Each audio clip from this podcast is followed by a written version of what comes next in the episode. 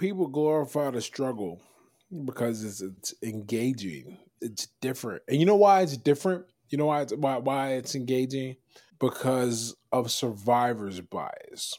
We are able to look at someone like me. I struggle with this a lot in my own life.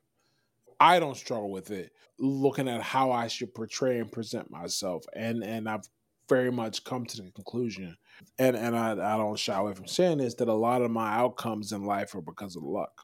It's not all luck. I work hard for a lot of things, but there's a lot of luck. And where I'm going with this is this, right? So you look at somebody like me or anybody who like makes it has a story, and you look at the hardship that they've gone through, and and they're the survivors, and we focus on the survivors. And we go, oh, you know, because I don't have that kind of hardship or background like you're going, uh, we go, oh, you know, I feel like an imposter. But here's the reality they're the survivors. Most people don't make it. How do young men like us optimize our lives in a way that lets us achieve success and meaning? Come with me as I interview top performers and delve into key areas of life habits, finance, psychology, health, relationships, work, creativity, and business. I boil the ocean of men's advice into usable wisdom in this podcast to give you the answers. My name is Blake Bottrill, and this is the Distilled Podcast.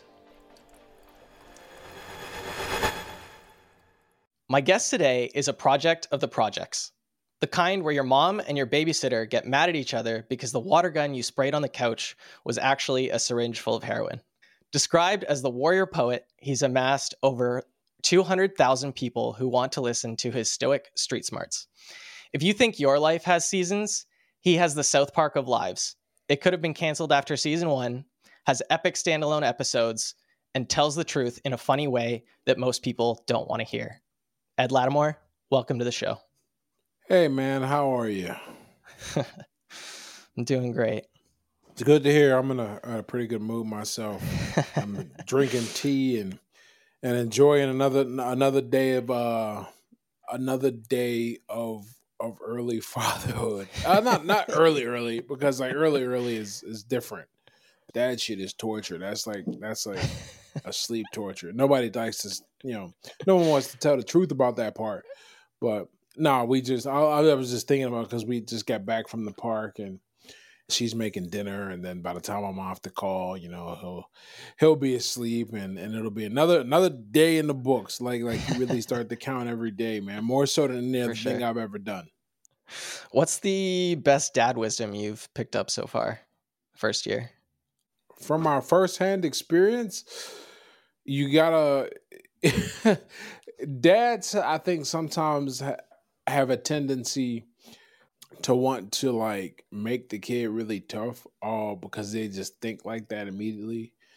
And no you gotta you gotta let them you know do their own thing. And remember they're still babies. You can save that toughening up shit for later. But uh the other thing too is that is that having a kid really smooths or, or exposes weaknesses in your system. Like for a system to get stronger it's got to be stress tested and and it survives the stress. It doesn't break it down, but it needs a stress test to figure out where the problems are. And I'll tell you, a, a kid is the ultimate stress test for your life, your relationship, everything. Because it, you, you're exhausted, you got to figure out how to care for this new person. You got you're stressed, and the new thing, you know, it's not like getting a pet. Where like if it really pisses you off, you can just take it out back and lock it up. I mean, I'm sure some people do that, but you can't. You're not supposed to. So yeah, that that would be some dad wisdom is that you just you get your life stress tested, and if you do things correctly, uh, what it should reveal is the other or the areas in your life that you haven't been forced to deal with, and if you deal with them, you just become better and fuller. Like I understand now. I used to like annoy me when guys would say, "Oh, you know, like you know, fatherhood is one of those things you got to do to become a more complete guy." And I'm not, I, and I've never been anti-kid. I just just thought that was some presumptuous shit to say. Like there's there are many other things in life, and what is so special about this one thing? Or uh, what I'll say is like you know, I still think everyone should you know do whatever feels most natural to them, but I cannot think of any other event that a person can go through that will force them to deal with many of their problems and and level up. Like there, there there's just nothing like it. But but I say the same thing about about boxing. How like there's there was there's nothing like boxing to expose the weaknesses in your character and your you know everyone knows about the physical stuff but there's nothing like it to expose the weaknesses in your character that have been holding you back from from accomplishing something like the fight game because either you'll go go oh maybe I should stop drinking so much and stick to what I'm doing or you'll you know get hurt. Well it's like with a kid except, you know, now you're dealing with someone else's life and, and the stakes are higher and but it's cool. That's that's like my dad wisdom there, man. Just just let the let the whole thing purify you and make you a better person and, and, don't fight it. I used to hate cleaning stuff up. Right now, y'all almost was late to the call. Check it out. My desk, this is like where we're shooting, the, where we're doing the podcast. That this my area. Like, I mean, he can come in here whenever he really wants to, unless the door is closed because I'm on a car or something. But I went to sit down and get set up, and I can't find my wireless mouse. I and and and he can reach. And she was just saying, you know, he can reach everything now. So I don't know where my wireless mouse is. I know it's somewhere, and I know I didn't like. I was looking on the floor, everything. It's not. Uh, it's not even in here. I'm sure he took it somewhere. And where I was going with that is like one of the things that I've consistently gotten better at because I was. I, mean, I've never been like a messy guy, but keeping things in order, I you know, I'm, I'm, I'm more of a you know, I know where it is and I'll get it when I need it, and then I'll clean up to find it. Nah, you can't do that shit with kids, man. You'll you'll you'll lose a mouse. That's what'll happen. yeah, I had a guy named John Papola on the show a couple of weeks ago. If you're not familiar with him, I think you should be. He's a great dude. He runs a podcast called Dad Saves America and he's doing good stuff. But he was telling me that basically him having a kid turned all of his pursuits into fun games that he wasn't afraid to lose. And then because he's not afraid to lose, it makes him play harder. So yeah, that's that's, that's actually that's really interesting. I like that. That's that's very cool. I I probably would not have phrased it that way, but that's just me. But I understand the point and it resonates very strongly with the way I've come to approach work lately, certainly over the last year. For sure. All right, I'm to jump into uh, some quotes or tweets from you here, and we'll sort of get the lesson or story behind it. I think I heard you on a podcast talking a couple weeks ago, or when I was doing some research of the platitudes only work if you've lived them. So you've certainly lived a handful of platitudes. So we'll we'll get in here and get your your story behind a handful of these. Yeah. So the first one is uh, you can't save everyone. You can't save most people. All you can do is save yourself and offer your help to those who will take it. You know, it's funny, man. I, somebody gave me some shit about that on LinkedIn today. I people are incredible. Let that be a lesson, man. I you know, LinkedIn is definitely like fuckery less, but it is still wild. But as far as the um, as far as what the what the quote is about, one thing that has become painfully aware to me is I've become older and got to watch people around me, particularly people I've grown up with. Not like you know, because I got friends, but I didn't really. I grew up with my friends because they were my friends for longer than they haven't. But I'm talking about from birth. All of my friends that I met, I haven't, I don't have any friends from before I was 14. But I watch my family members.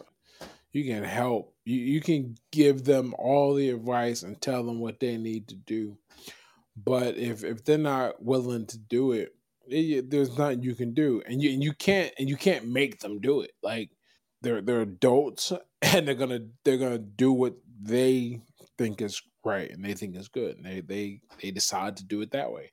And, and, it's sad because you know i know some people that are like oh you know you can just help them just give them help. And you can't do that because it's wasted. And not only is it wasted it robs them of the op it delays the it delays the eventual stress test if if there was going to be one. Because that stress test gets delayed they never develop. They never get strong and they never learn what they need to know to succeed. And you and again you can't force it to happen. Like so the, so the best thing what i figured out is unfortunately i learned that relatively early. It's just that i got to see the effects of it as time passed on. But what what ends up happening or what ended up happening for me is i realized like eventually you know i just if, if i just work on myself and build the environment and that I want to build, then the people who are right for it are going to navigate into it, and the people who aren't, they're going to stay away. And and that that's worked out great, you know. And I think if everyone did this intentionally, not like, oh man, I'm just the way I am, and you you can't rock with me, but like intentionally tried to make themselves better, and, and build an environment where there's a standard of behavior and and conduct but we'd probably do a lot better in, in the world. So that that that's where that where that goes for me because we'd be influencing everyone else around us and, and just reinforcing the standards that we set for ourselves through the people we bring around us. One thing I think about a lot is that I'm never going to have the level of adversity that some other people have in their lives. And as a result of that, I have almost this sort of imposter syndrome around doing this sort of thing and doing what I can to help people. And I view my life as a lot of basically like second order lessons instead of first order lessons of having to experience the hardship myself. And it's weird to phrase it like that, but I don't, it's something that I think about a lot and don't have the context to work Look, man, let, let me tell you something. People glorify the struggle because it's it's it's engaging. It, it's it's different, and you know why it's different. You know why it's, why why it's engaging because of survivor's bias. We are able to look at someone like me. I struggle with this a lot in my own life. I don't struggle with it, but I struggle with looking at how I should portray and present myself. And and I've very much come to the conclusion and and I, I don't shy away from saying this that a lot of my outcomes in life are because of luck. It's not all luck. I work hard for a lot of things, but there's a lot of luck. And where I'm going with this is this, right? So so you look at somebody like me or anybody who like makes it has a story, and you look at the hardship that they've gone through, and and they're the survivors, and we focus on the survivors.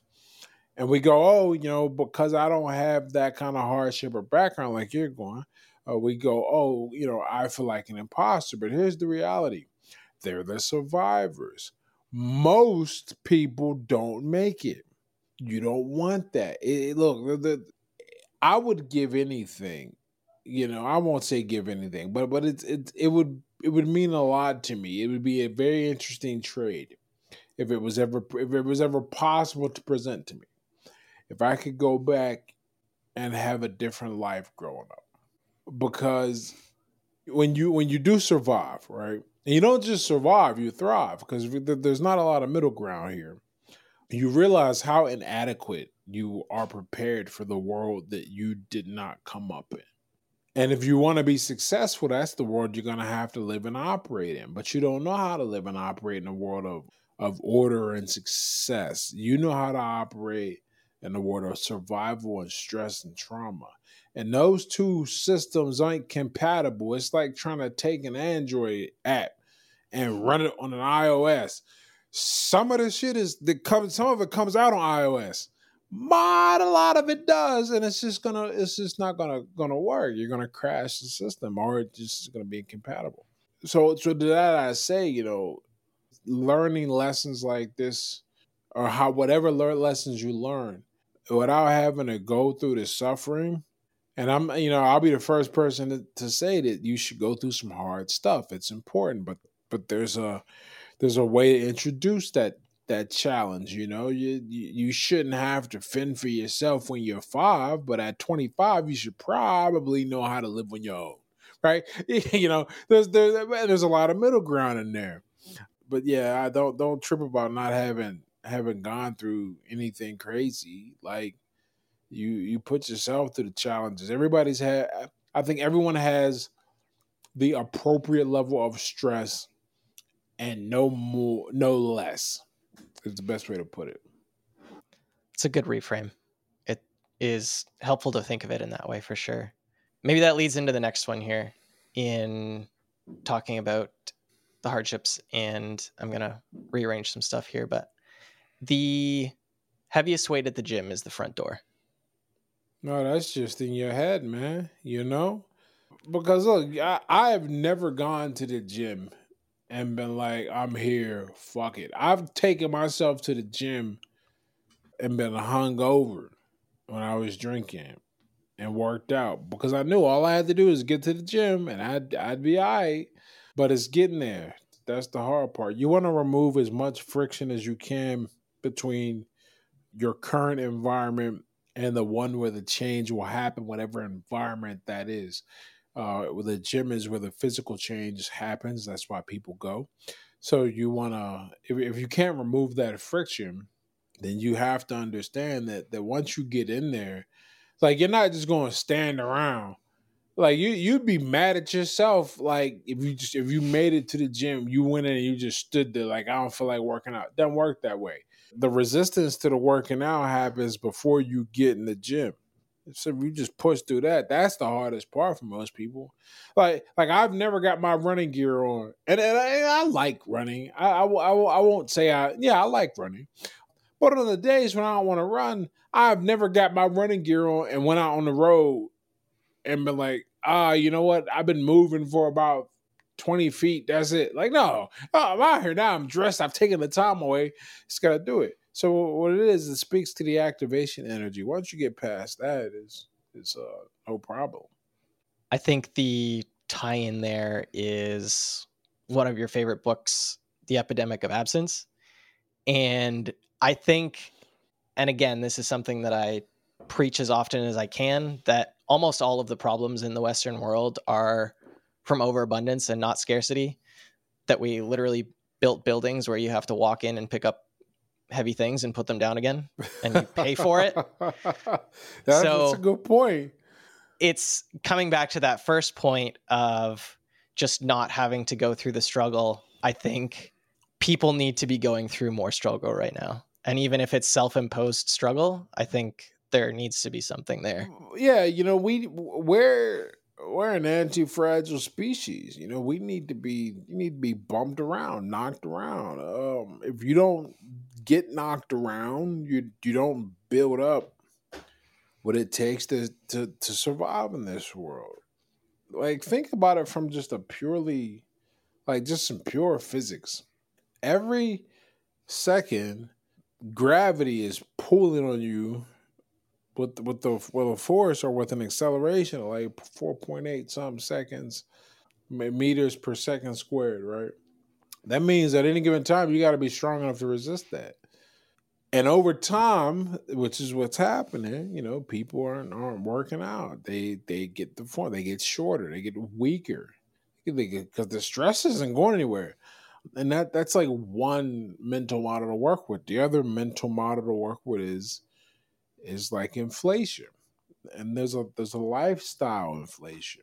You you know when you're when you're 15, you can eat anything. You don't have any responsibilities. No one expects you to have done anything. If you have, that's incredible. But you're you're expected to be a kid at 20, you know, you can still be fucking around, but no one's really gonna like do anything. Your metabolism's still good. You can you can drink all night, be up and party the next morning if you want. But then when you you turn 25, you know, the world starts looking at you differently. It's like, okay, what are you doing? And then the reason for that, you know, is subject to inflation. All the other 25 or many of the other 25 year olds know this is not as true as it was when I was 25. Gen Z is is really changing the game out there and not in a positive way. But you look weird. You know, you it'd be like, what's that? The perfect example. If you show up to a college party when you're 25, and I say this is a dude that used to do this, so I'm not, I'm not, you know, casting stones in a glass house, letting people. Yeah, it, it looks it looks weird and immature. Dude at 30, they're calling the cops on you probably. But if that, eh, you know, like there's certain things you can't do. You know, you got to grow. You got to move with the times. You got to develop. You got to get stronger. You always have to, because life isn't taking a break. It's been trying to kill you from the moment you were born. And it will succeed. No no one's ever beat the game, right? so what you got to do is is resist the best you can in terms of your physical, your mental, your emotional, you have to grow, you have to develop. I think using inflation as a mental model there too, there's obviously been an inflation of easiness within our lives, especially in the last 15 years or so. I can think if if I didn't have to, like if I don't have to walk the dog, I don't think I'd have to leave the house for like weeks at a time. I now work from home. If I have to, I can DoorDash food to my house. I can get groceries delivered. Any other worldly good I need, I can get delivered in one or two days from Amazon. So there's no reason for people to voluntarily put themselves in these positions if they don't have the mental fortitude to do it. You, said something I didn't even think about. You just made this connection. You know, in the purest sense of the word, like the most basic definition, what is inflation? Inflation is when there's when there's more money, and when we talk about monetary inflation, when there's more money in the, in the system, and so the value that that money is allocated for of those items it has to go up to make sure we don't have a scarcity. It'd be the same as deflation so we don't end up with like a bunch of suppliers holding a bunch of shit right? So if you if you if you um have this hardship kind of baseline that you're supposed to have overcome by a certain point but then all of a sudden you don't have to overcome it you have kept the ease too much ease you and and as a result the bar gets lower for what is considered difficult because if if everything looks easy, right? Like before, what's a, what's a good example? Okay, if I wanted to talk to a girl, this is this is a, this is brilliant. I never thought about this. That's why these conversations are good. So so when I was growing up, when I wanted to talk to a girl, I'd have to go talk to her, right? You call her or something, right? Get her phone number. I have to make an approach. All right. It was considered incredible if you could just what was like the big thing with the pickup guys cold approach right that's why that's that seems incredible you talk up talk up to a girl talk to her in person because i could call and that that was the base level but walking up to one in person wow that's incredible that you ain't never met before. Fast forward where we're at now with all the dating apps and social media everybody sliding in dms if you're a eh, you know if, if you have a, a teenage daughter at home and you get a call on the phone and you speak to her father first and he had he says oh here you go. That's crazy people at school be looking at you and i know this from two i tutored high schoolers till 2009 uh i'm not nine 2019 and so like so uh, you know that was five years ago but it's not it's still gen z. And and if you call on the phone period what? That's insane. Okay so that's the kind of thing so so now the bar is lower because the ease that everyone gets to take in i uh, and there's another quote i not a quote but an idea i like to express which is that if if the average person doesn't think your nutrition or, or workout routine is extreme, you're probably not doing enough because of how because of how easy and out of shape people are. So if if they think it's normal, you, you're just not doing enough because the bar has been lowered. You know that that's a I might I was wondering what to write my newsletter on this week. And, there you uh, go. I was just going to recycle an old essay from a few years ago, but I, I think I want to flesh that out a little more. I never because I've always had those ideas, but yeah. I never mar- uh, married them like that. That when you inflate life with ease, then you lower the bar for what is difficult, and so now all of a sudden, you know it's it's not that looks so bad at 25 to be living at home based on the stats I've seen. That used to be you you was a straight loser in my day, right? And, and when I say my day, like it like like I'm some fogey, like well I'm I'm not even 40. I'm just not a Z. All right, next one. The difficulty of a task is irrelevant if it is essential to your success. I thought I said vital, but I guess I said essential. I always change things. I don't always, but sometimes. But but uh yeah, man, that's that's just basic truth. It's one of those things that so a lot of the ideas that I have for how I approach the world that I that I write about and talk about, a lot of them a lot of them were born from the environment that I grew up in and what I what I witnessed or rather did not witness in, in this case. And and and one of the things that always that always pissed me off about my mom is, you know, there were there were things that needed to be done and and I don't mean you know keep a roof over the head. That's that's basic minimum shit. Like like Chris Rock has got this great joke where he where he says like I'll, I'll, make sure your podcast stays stays uh rated and not marked, even though they can't tell I'm black. I'm assuming you know he goes those N words always with some credit for some shit they're supposed to do. like I take care of my kids, and like you're supposed to take care of your kids. He's like I ain't never been to jail. Like you're not supposed to go to jail, right? It's, it's a hilarious bit. I don't know if you've ever seen Bigger and Blacker, but but you know so so the so the bare minimum a lot of that is celebrated or or I grew up and when I got old enough to see something different, I was like, "Wow, this is this is not enough, and we need to do more to have a to have a better life. Like we don't have to live this way." But if it was difficult, you know, I, my mom would wouldn't wouldn't do it and I saw how destructive that was because everyone in the community. Because look, you know, no one voluntarily moves to the projects. Like that's not no one, no one, no one is like debating between like a downtown penthouse or ranch in the, in the suburbs and the projects. Like that's the last place you go before you got in a place to go. So you see a lot of negative behavior, and that's one of the things I consistently saw was this avoidance of the the the, the stuff that would improve life because it is hard to it's somebody who who did it like I think about where my life was 10 years ago and where it is now. It is it's not easy. It's hard. But I remember thinking to myself when I started making the changes necessary. I said, you know, am I going to have more options or fewer options in my life in 5 years?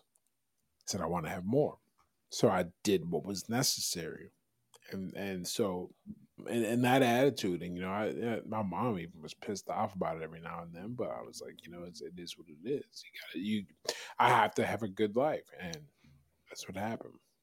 Is there a bit of a reframe in there as a mental model in that there is an implied part of that sentence that you need to make sure that something's truly essential, not as it relates to building out your childhood, but if we're to reframe this in sort of use for everyday life.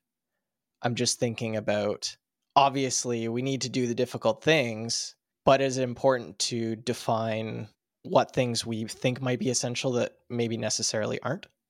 Uh, yeah, I think that yes, you within you know that that quote there is an implication that you've got things sorted.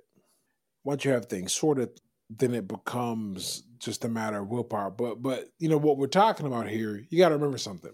I think what, what what's happening in this part of the discussion, you're envisioning a personality that doesn't really have the problem. So the person I'm speaking to isn't really having the issues determining what's essential and not. Like like th- these aren't people with like four cars living in you know with their with their huge house with more rooms than they need or, or eating out every week like and and you know keeping up in the rat race. This this advice ain't for them. They don't they don't need it. This advice is for the for the person who I'll tell you something I saw a lot. The person who will work just enough or, or not work so they can stay on welfare because that's easier. And or or you know, like I watched my, my mom basically ate herself to death. You know, there were other things. Well, they all stem from from being damn near three hundred and forty pounds, right? And and tons of you know smoked her whole. I don't ever remember my mom not smoking. Like I, I don't. I mean, like, I'm sure she did at some point, but she can never go I need to stop this because it's going to kill me early. You know, it's one thing you don't know. You know, she's born in the 60s. But once you know, and you know you want to stay alive and you know your health is important, that's where you know it doesn't matter how hard she used to say it's hard it's hard i'm like yeah it's hard like it's it's, it's addictive what's the point like like it being hard doesn't make it better for you you know you, you gotta quit and it's the same with most you know same with a lot of habits and addictions you know people ask me a lot of times like you know why my sobriety date is December 23rd. Like I could have waited until the new year. And I'm like, nah, brother, you don't understand. I might not have made it. I had to, it was hard, you know, quitting just like that right before New Year where I'm, you know, expected and, and excited about getting drunk. But I'm happy I did that because who knows? But it was hard. Doesn't change that I needed to do it. So TLDR circling back what you're saying is you know that's an important aspect of life but i'm not speaking to that part of things when i'm talking about what's essential yeah for sure i think there's in that the context in that framing it makes sense i was trying to extrapolate some of the words out to a wider audience but i love the message to the people that need to hear it for sure if you have a good coach, you shouldn't be able to tell if you won or lost when you're reviewing the game tape. I don't know if I said that. That's did I say that? You did. Wow, that's that's fantastic. Yeah, so so yeah, I mean I resonate with the idea. So anyhow, the, the idea when you have good teaching, and this is a, a, rule for like improving in general at anything, is you have to get your mind off of the outcome the outcome can deceive you. It can make you think you're better than you really are, or it can make you think you're worse than you really are. You know, you learn this a lot and when when you study fighting tape. Because uh, I'd go over my fights the next day and I, I went 13 1 and 1 and I dreaded coming. So I have one loss is my point. And I dreaded coming in the day after a fight or because we'd have to watch the tape. And I knew I was about to get chewed out for a bunch of things, little mistakes. You know, good, good, I won, great. But like, here are all the mistakes that your opponent didn't take advantage of. And that's the idea here is, is that you should, when you're in a proper education system for any skill, your mind should you, you should forget the outcome entirely because when you when you chase outcomes uh, at least for skill acquisition when you chase outcomes you uh, distort reality in one of two ways. And and i'm not sure which way is more common you either distort it and you think you're better than you really are because you met a metric that is arbitrarily set. A language learning is a great place to see this. You know, like motherfucker will go through the Duolingo app and think they know the language, and then they touch it down and like, oh, they don't really say como estás, they say como estás, and they're like, oh, I can't hear, right? Or the other way around, imposter syndrome, right? You don't think you're that good because you haven't had, you know, X, Y, Z outcomes, you know, and, and I'm not gonna lie, I suffered that tremendously. Last year really really fixed a lot, but I can't tell if it fixed it or I just reached what I was trying to achieve. But but only time will tell. But what I what I do know is that you can get a lot better at something when you enjoy doing it. And that sounds obvious, but it's amazing how many people are doing something and they're performing subpar despite any success or external success they might appear to have because they hate it and they're going to get smoked by somebody that is less skilled, less intelligent, but they love it. They can do it to the, for them. They do it for free. Uh, shit, a lot of people are doing certain things for free that others are trying to extract money for. You can't compete with that, and they're doing a better job. Yeah, it's the quote about the man who loves walking will walk further than the man who loves the destination, right? Yeah, I never heard that quote, but that's that's spot on. it sounds like this is almost partially to do with finding blind spots as well. Is that does that resonate? Yeah, you know, eh, your blind spots are gonna be revealed. Like you know, like we were talking earlier about with the kid, your your blind spots and weaknesses, they're gonna be revealed. Now the question is, are they gonna be revealed under fire? are they gonna be revealed while you I want to say practice. Practice is the wrong word, but are they gonna be revealed in a controlled environment or an uncontrolled environment? There you go because you know when you when you what, what's the old saying right? The worst time to fix the roof is when it's raining. Like uh, or my other my other favorite interpretation uh, of that uh, of that quote or other version of that is you know the worst time to learn how to fight is when you're getting your ass kicked. Like that's not you should have taken care of that beforehand but you never got stress tested.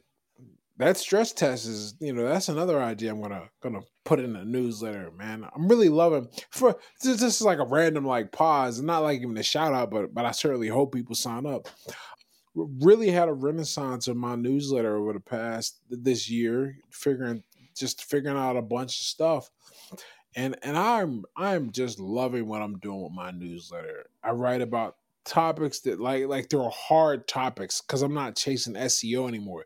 There's a great lesson for you.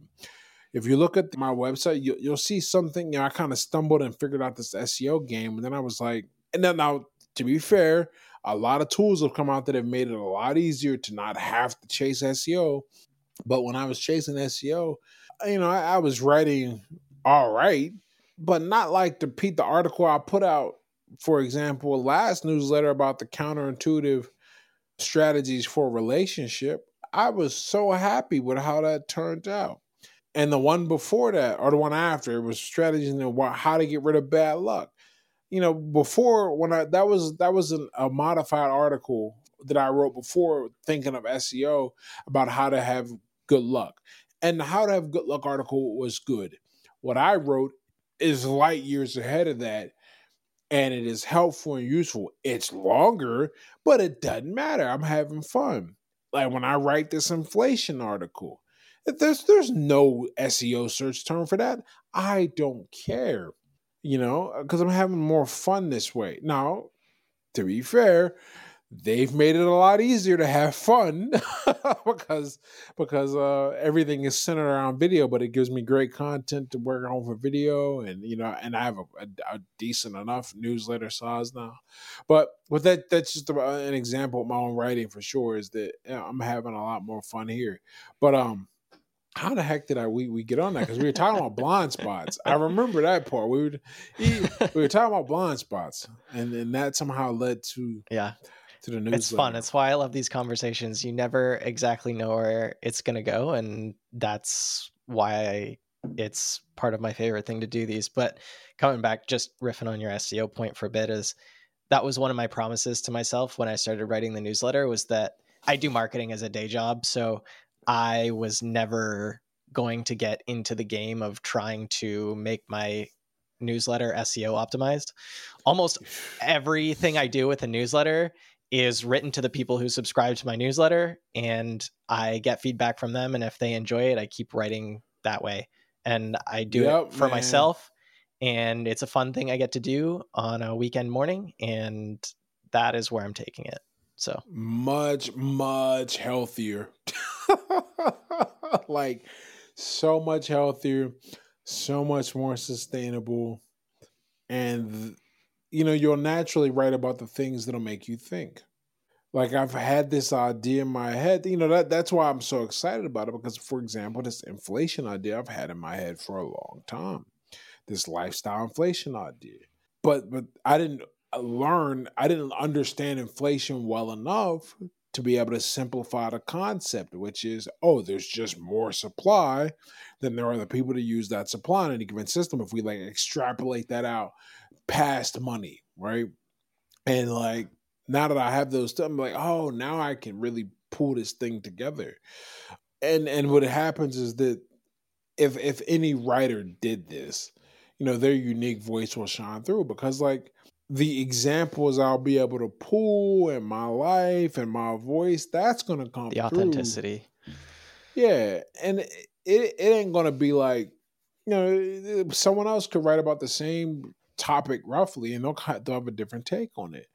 but will they enjoy writing about it as much? Maybe, probably not. You know, I, I like to, you know, but but if people like to read it, that means that someone is likely going to want to um, write about similar things too.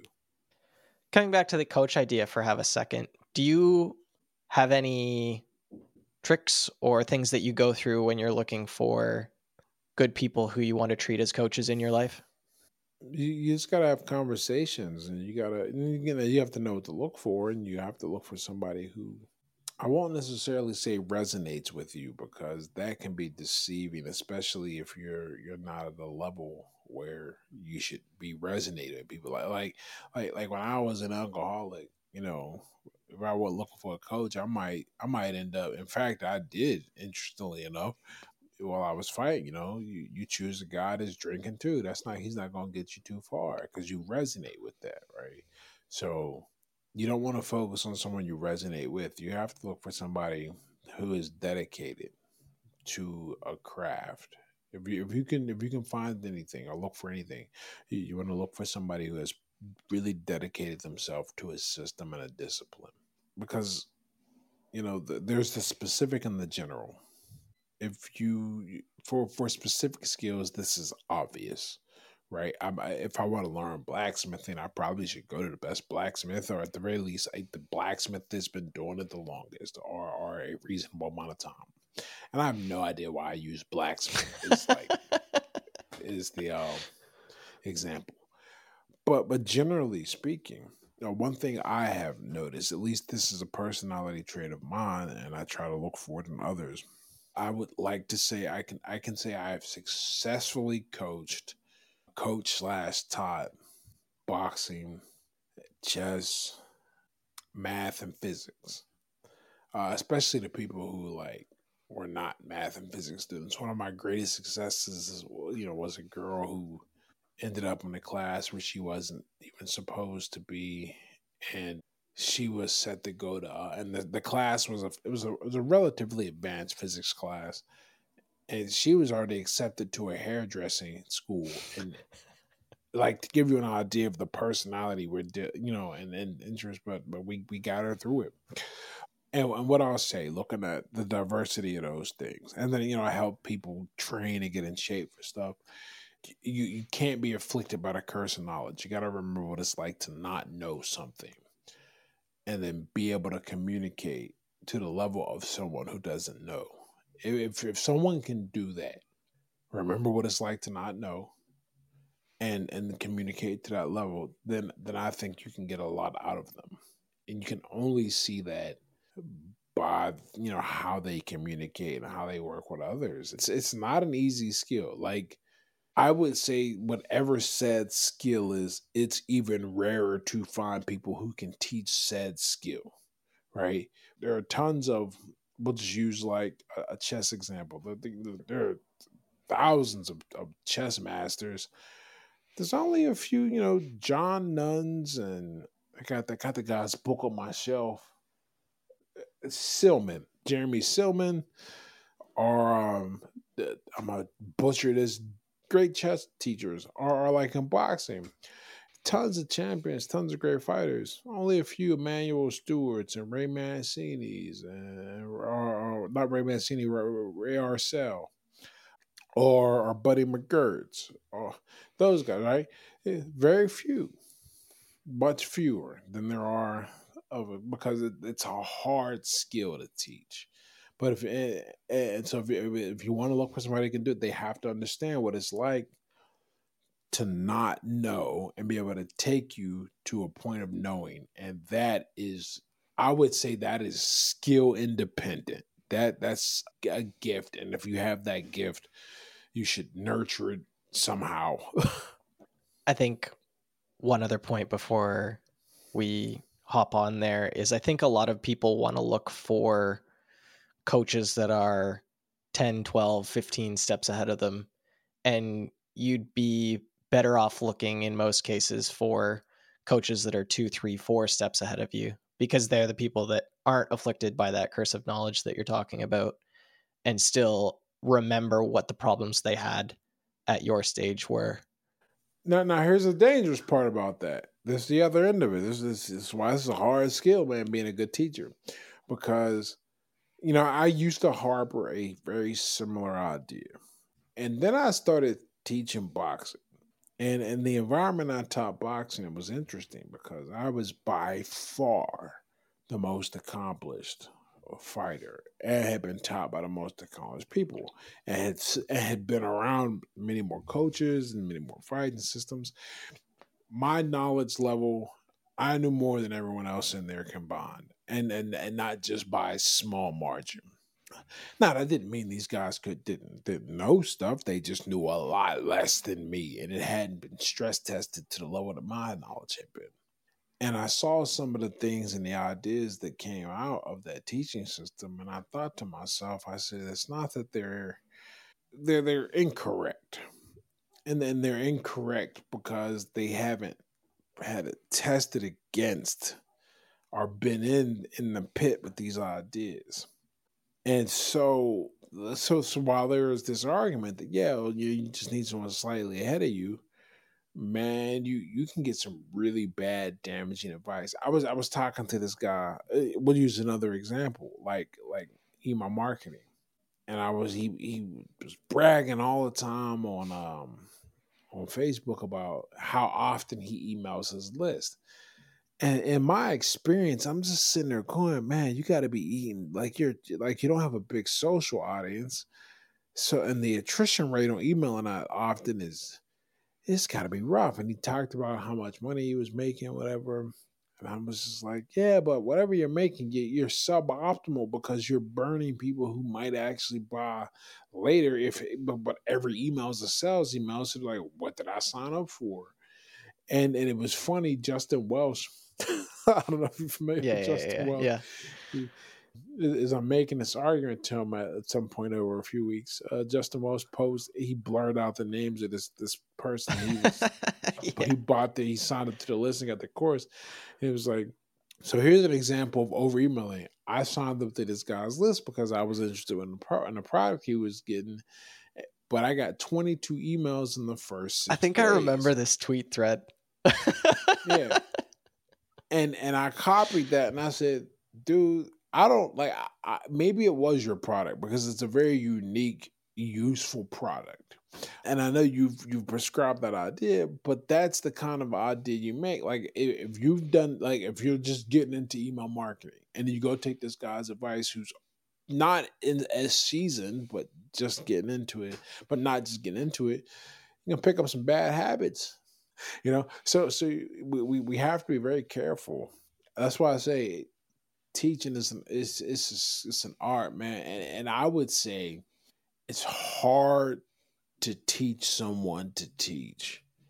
I would even go as far as to say that there is, and I hate this word, man, but like sometimes you got to use it. There's no other one. I've reluctantly started to use it. You can ask my coach. We used to get in arguments all the time, but this word, talent there is a talent to teaching and it's not just a personality type and it's not just the ability to learn and it's not just the ability to break down concepts and it's not just the ability to to find simple analogies to communicate and be able to eh, you know to extract what's most important and most vital to get a person to move to the next level and it's not just being able to analyze with a week you got to be able to do all of those things and be like likable because that's another big point of of teaching because you're interacting with another human. It doesn't matter how much you know. If, if they think you're an asshole, they're not going to listen. I mean, this is that's just uh, how it goes. There's a lot that goes into it, but yeah. The last question that I like to ask all my guests here is sort of in the vein of lessons and free thinking that we've been talking about for an hour. What's the last thing that you changed your mind about? The last thing that I can think about changing my mind on. There's a bunch of stuff I changed. I, I wouldn't say change my mind on, but but a, but a few things I had an opinion on. Where I had an emotional invest, because to me that's what it feels like an emotional investment. Because because I'm not really married to any of my thoughts. I go like this way, that way You know, I used to think that the red pill was a necessary kind of force in the world to counteract what what I like to call it a boy. No, well, I don't call it that. Uh, everyone else calls it that, and I use that name, and that's popular. The boy crisis, and and that that is measured and that is very clear.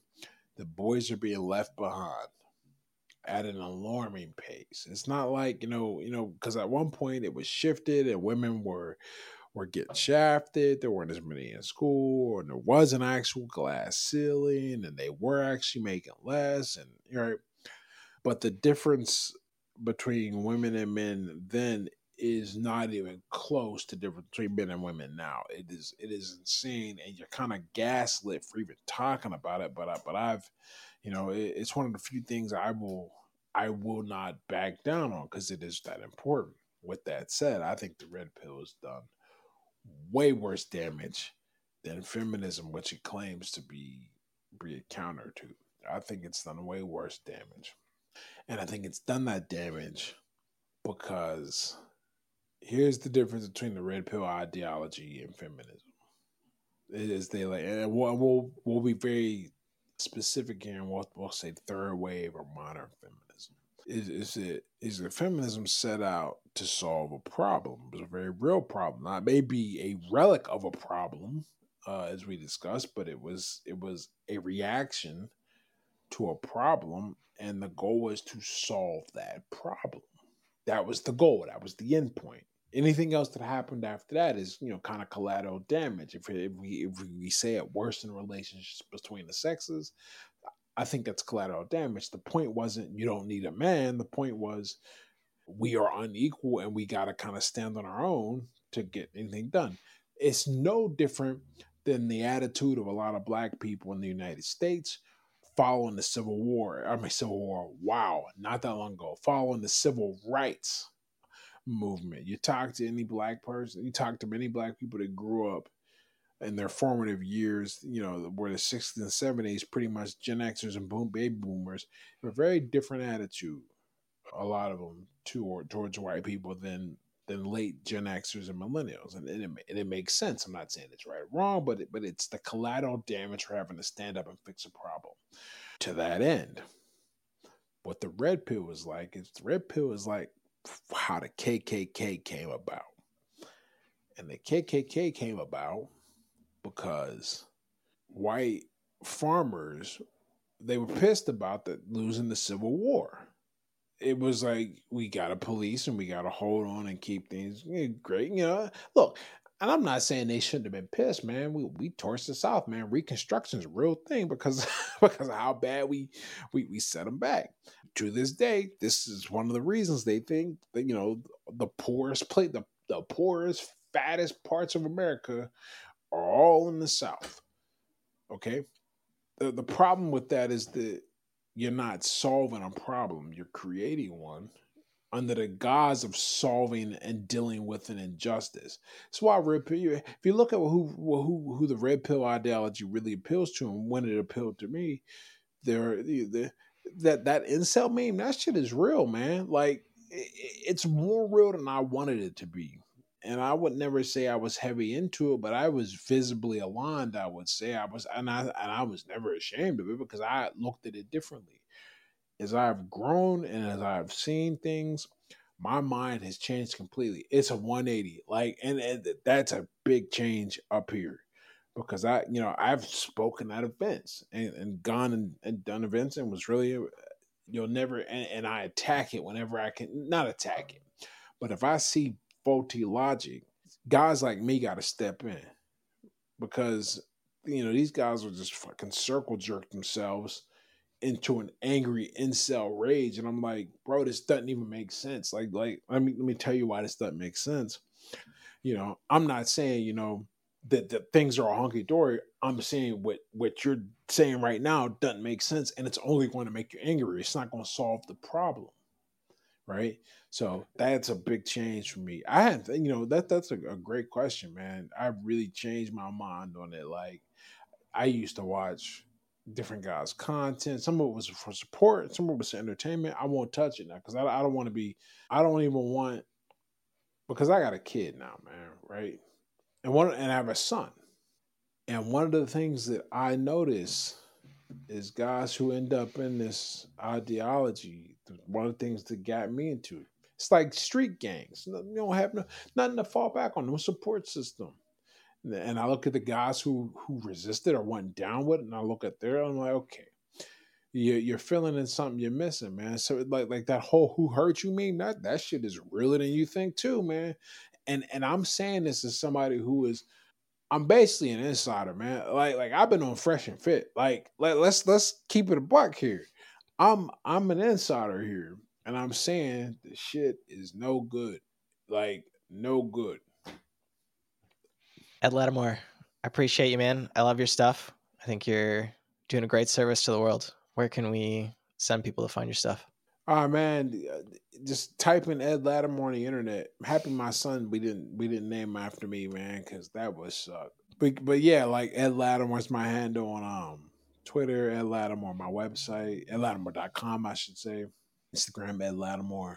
Sign up for the newsletter. I really having fun with it, whether you sign up for it or not. Really hope you do though. And there's uh, how you find me. Love it. Thank you, sir. Hey, thank you, man.